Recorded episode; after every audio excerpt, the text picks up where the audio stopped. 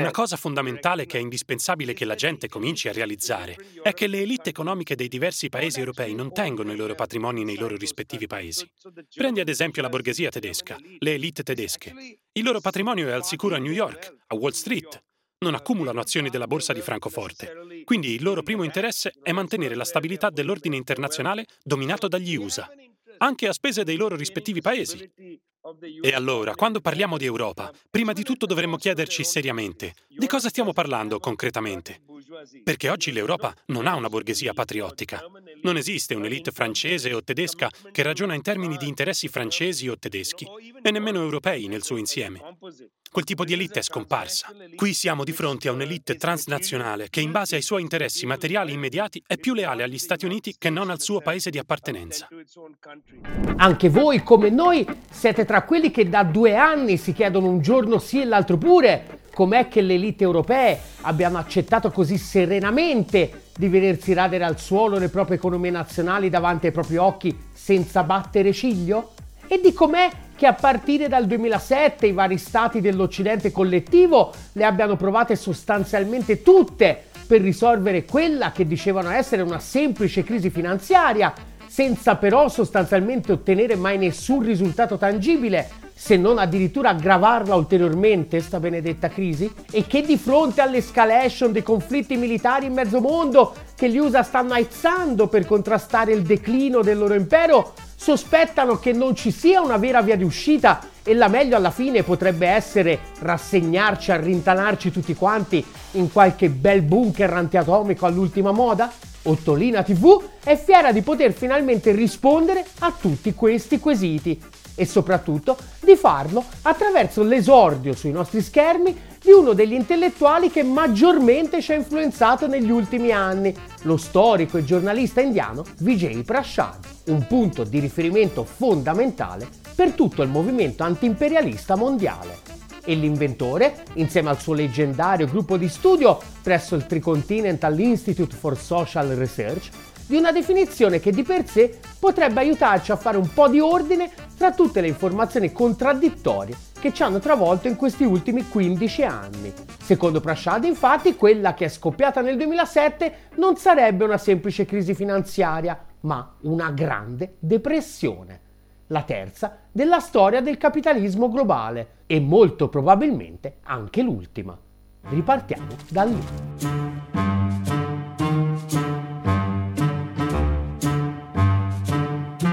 About a few years after the third Great Depression, you know, which starts in 2007. It's not a recession. Quella che è scoppiata nel 2007 non è una crisi finanziaria, ma è quella che noi definiamo una grande depressione, la terza grande depressione della storia del sistema capitalistico, dalla quale molti paesi, a partire dall'Europa, non si sono mai ripresi. After that, it was very clear to countries, even in Europe, that uh, they were not going to be assisted quindi scoppia la terza grande depressione. E quello che risulta subito chiarissimo anche in Europa è che a questo giro non ci saranno gli Stati Uniti a correre in soccorso. Uh, Appare a tutti chiarissimo che gli Stati Uniti non hanno la capacità di aiutare a uscire dalla crisi investendo ad esempio in Europa, che sia nell'industria o nelle infrastrutture di trasporto. Inoltre, già dai tempi della guerra illegale degli Stati Uniti contro l'Iraq nel 2003, risultava chiaro che anche la capacità degli Stati Uniti di provvedere alla sicurezza globale era decisamente dubbia.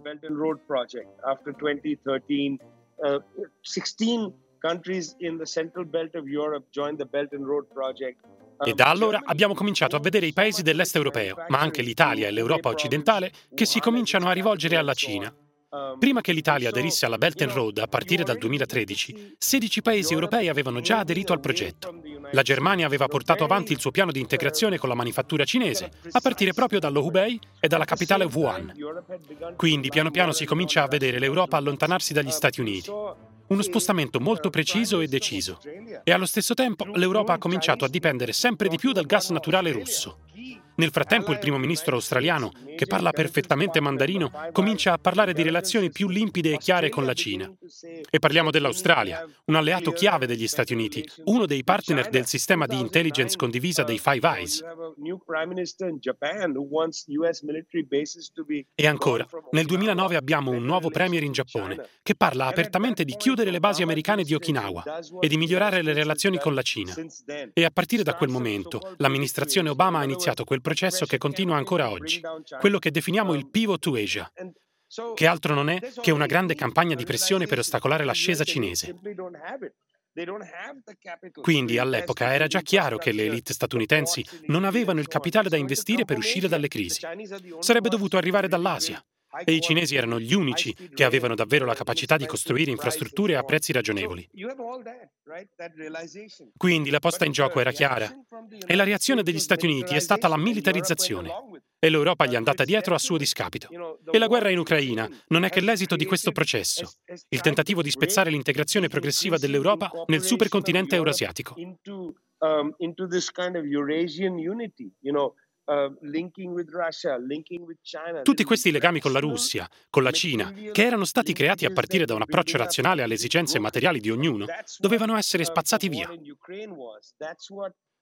È questo che spiega la guerra in Ucraina. Ed è questo che spiega l'escalation attorno a Taiwan, che è un tentativo di intrappolare la Cina in una qualche forma di conflitto. È tutto lì, di fronte ai nostri occhi. Tutti questi paesi, attraverso le loro azioni, avevano già detto che volevano fare parte del progetto cinese e che volevano più gas russo. Ma gli Stati Uniti, nel tentativo disperato di mantenere ed esercitare la loro egemonia, hanno militarizzato tutti questi conflitti. Um, Invece di fare quello che predicano agli altri, no? Uh, Il libero commercio. Vuoi battere i cinesi in un appalto? Fai un'offerta migliore. Uh, Vuoi che i paesi dell'Europa dell'Est non aderiscano alla Belt and Road Initiative? Fai una tua iniziativa alternativa. E invece no, hanno deciso semplicemente di militarizzare i conflitti. E questo è esattamente il punto in cui siamo adesso. Siamo a un punto di svolta, con sempre più conflitti che vengono imposti dall'Occidente a guida USA e il resto del mondo che dice no, vogliamo allargare il campo della pace. Quello che è abbastanza impressionante no, di questo processo è come i paesi europei abbiano accettato senza tentennamenti di pagare il prezzo di questa strategia che andava così chiaramente no? contro i loro stessi interessi. Voglio dire, dal costo dell'energia all'inflazione passando per la corsa al rialzo dei tassi di interessi delle banche, per finire anche con questa gigantesca ondata di politiche neoprotezioniste che caratterizzano la Bidenomics, sembra quasi che i paesi europei non abbiano sostanzialmente nessuna idea e neanche insomma, nessuna intenzione di contrastare il loro declino economico. No? Un po' sulla falsariga di quello che era già successo in Giappone in qualche modo. La politica europea sembra esclusivamente impegnata a garantire alle sue elite la possibilità di estrarre quel poco di plusvalore che l'economia europea continua a produrre per andarla a impiegare nelle bolle speculative USA, passando attraverso l'evasione fiscale garantita dai paradisi fiscali. Come te lo spieghi? Una cosa fondamentale che è indispensabile che la gente cominci a realizzare è che le elite economiche dei diversi paesi europei non tengono i loro patrimoni nei loro rispettivi paesi. Prendi ad esempio la borghesia tedesca, le elite tedesche. Il loro patrimonio è al sicuro a New York, a Wall Street, non accumulano azioni della borsa di Francoforte. Quindi il loro primo interesse è mantenere la stabilità dell'ordine internazionale dominato dagli USA, anche a spese dei loro rispettivi paesi. E questo determina le scelte politiche. E allora, quando parliamo di Europa, prima di tutto dovremmo chiederci seriamente di cosa stiamo parlando concretamente. Perché oggi l'Europa non ha una borghesia patriottica. L'unico patriottismo che conosce è quello dei suoi interessi specifici immediati. Non esiste un'elite francese o tedesca che ragiona in termini di interessi francesi o tedeschi, e nemmeno europei nel suo insieme. Quel tipo di elite è scomparsa. Qui siamo di fronte a un'elite transnazionale che in base ai suoi interessi materiali immediati è più leale agli Stati Uniti che non al suo paese di appartenenza. Uh, that elite no longer exists. This is a transnational elite e questo si è ripercosso sulla natura delle forze politiche del vecchio continente. Le vecchie famiglie liberali e socialdemocratiche sono state completamente spazzate via.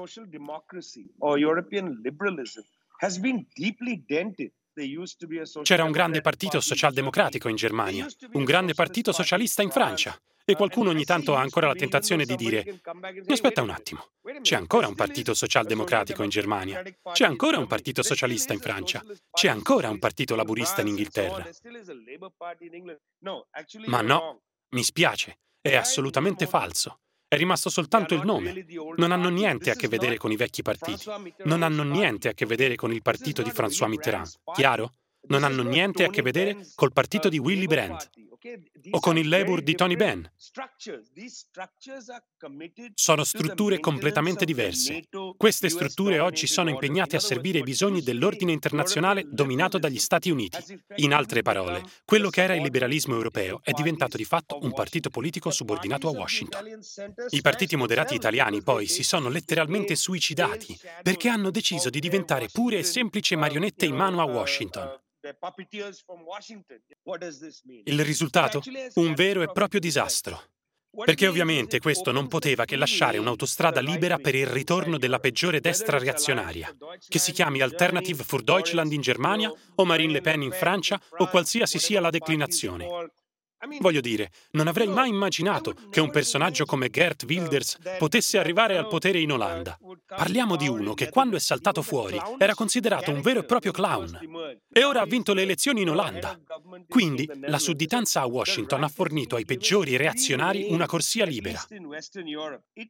Ed è del tutto scontato, perché la destra reazionaria esprime perlomeno una critica diretta al fatto che le borghesie nazionali europee si sono totalmente sottomesse a Washington. Ovviamente però non hanno nessuna soluzione da proporre, se non rifarsi alla loro eredità peggiore. Non hanno altro da offrire che il loro retaggio fascistoide. E tutto questo ha lasciato l'Europa senza nessuna prospettiva politica. Vorrei che fosse chiaro questo. L'Europa oggi è un continente senza dimensione politica. Quello che vi ritrovate al posto della politica sono alcuni singoli individui che ogni tanto sbucano, magari anche con qualche buona idea, come può essere Mélenchon in Francia o come per un periodo possono essere stati Podemos e Pablo Iglesias. Um, Ma questa non è politica. È una persona con un po' di buone idee e un po' di seguito, che in una certa fase può riuscire a mobilitare, ma non è in grado di entrare in connessione con la classe lavoratrice nei luoghi di lavoro e nei quartieri. Non sono strutturati come veri partiti politici. E questo è drammatico, perché l'Europa si vanta di essere la culla della democrazia da Atene in poi.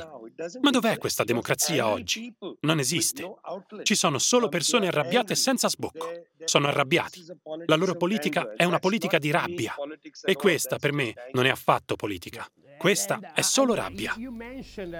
In particolare in questi due anni, questo totale assoggettamento dell'Europa e dei partiti politici europei a Washington ha poi rinsaldato anche la gerarchia all'interno dell'Occidente collettivo, no? rafforzando in qualche modo la leadership di Washington.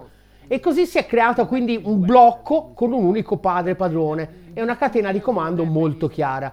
Dall'altro lato invece abbiamo il cosiddetto sud globale che però è molto conflittuale al suo interno, con paesi che hanno ognuno un'agenda politica diversa, sia a livelli di stati nazionali, sia anche a livello di singole frazioni delle rispettive elite economiche.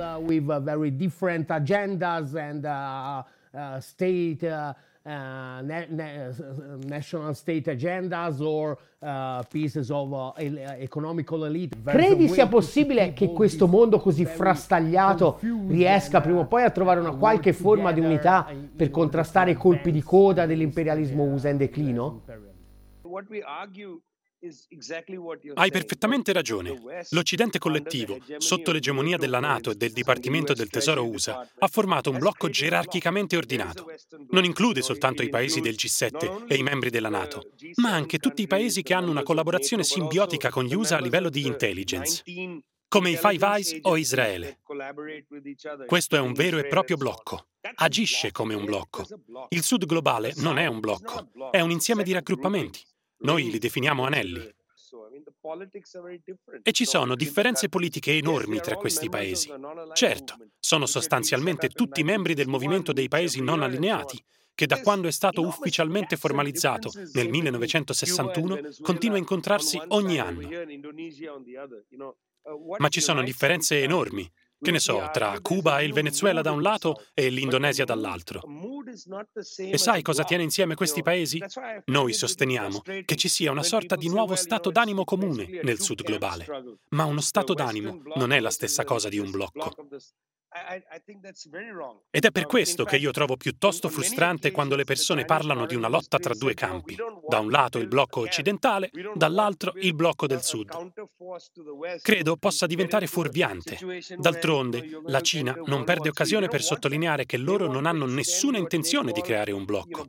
Non vogliono creare una sorta di antagonista uh, dell'Occidente che spinga nella direzione di un mondo destinato a precipitare in un nuovo conflitto globale. Non è quello che vogliono. Quello che vogliono è ampliare quello che chiamano, prendendo la definizione in prestito dall'Unione Sovietica, il campo della pace. E quindi proprio portare fuori quanti più paesi possibile da questa deriva della militarizzazione per blocchi politici. Il Sud globale non ha un centro e sinceramente io spero che continui a non averlo. La dialettica in corso, anzi, è proprio questa. Da un lato un blocco gerarchico egemonizzato dagli USA, dall'altro quello che definiamo regionalismo. I paesi del Sud vogliono costruire alleanze di carattere regionale. Non stanno dicendo che dopo l'era dell'imperialismo USA ora vogliamo un nostro imperialismo. Dicono che vogliono andare oltre questo modello, che è un paradigma eurocentrico noi siamo abituati a vedere la storia del dominio globale dell'Occidente come una successione di una potenza egemone dopo l'altra.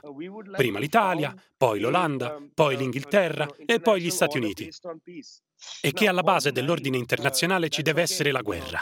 Questi assunti vengono rifiutati e l'idea è quella di costruire un nuovo ordine internazionale fondato sulla pace. Ora, potete giudicarmi ingenuo, va bene. Potete credere che sia un'idea molto ingenua. Forse avete ragione, è ingenua, ma l'ingenuità è meglio del cinismo. Avremmo sinceramente bisogno di più persone ingenue che non di persone ciniche. Il punto però è che l'ingenuità di cui sto parlando si fonda su fatti materiali concreti, non è basata su delle sciocchezze. Si fonda sulla realtà materiale. I paesi asiatici saranno le economie principali del XXI secolo. Tra India, Cina, Indonesia, parliamo in prospettiva di circa il 40% del PIL globale. Vi dovete fare una ragione del fatto che l'Europa non è il centro del mondo e ormai non lo è più da un po' di tempo. Non avete niente di speciale. E gli Stati Uniti non hanno niente di speciale.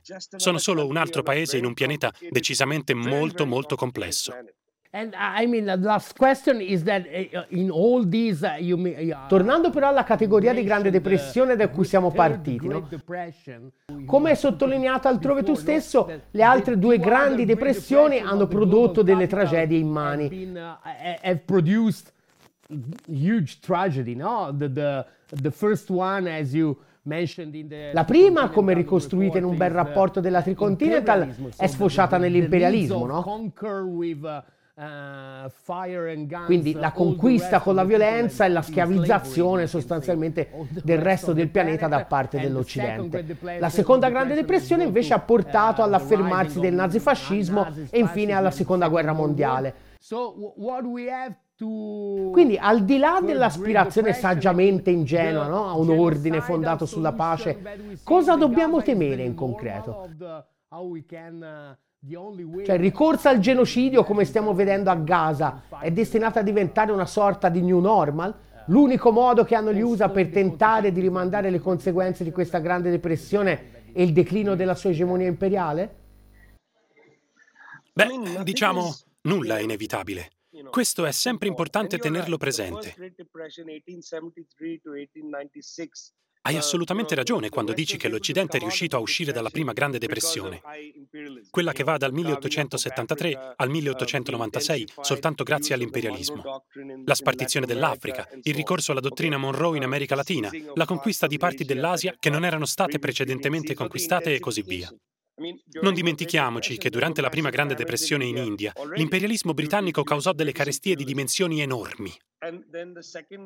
Come d'altronde è vero che la seconda grande depressione degli anni 30 portò all'ascesa dei fascismi e soprattutto del militarismo.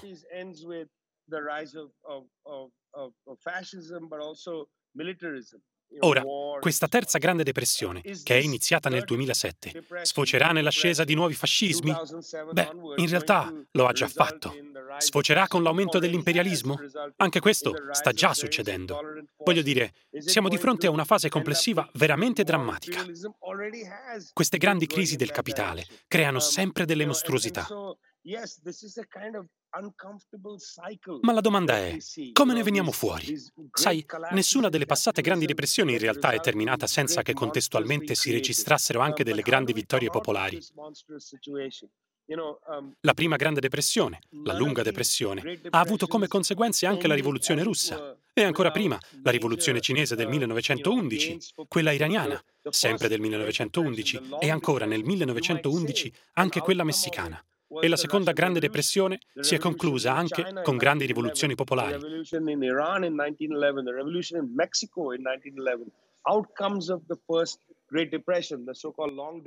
In Cina, in Vietnam, a Cuba. E quindi ci dobbiamo chiedere, anche a questo giro ci saranno grandi vittorie rivoluzionarie? È piuttosto probabile. Da un lato, guerra e devastazione, e dall'altro, rivoluzioni on the other side revolution. What is happening today in the Sahel, this anti-French uh, Cosa accadrà, ad esempio, nel Sahel con questa rivolta anticoloniale? Si allargherà? Rimarrà una questione solo di sovranismo o avanzerà verso una vera rivoluzione sociale?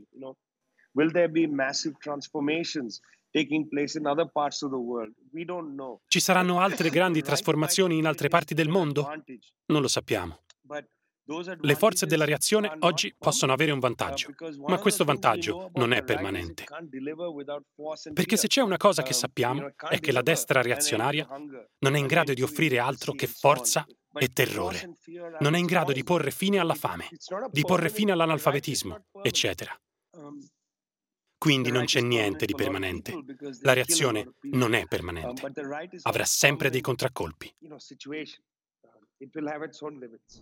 Chi si è sforzato nel tempo di vedere nei processi storici qualcosa di lineare, determinato, che procedeva in una direzione precisa, è rimasto sempre abbastanza scottato. Dalla tesi demenziale di Francis Fukuyama sull'avvento del regno dorato della globalizzazione neoliberista e la fine della storia, alle degenerazioni deterministiche dei cultori della versione da bignami del pensiero scientifico di Carlo Marx. La grande lezione di Prashad, al di là delle analisi specifiche, sta proprio qua. La grande crisi terminale del capitalismo globale, come tutte le fasi di transizione della storia, apre una grande stagione di conflitti, tutti però dall'esito tutt'altro che scontato.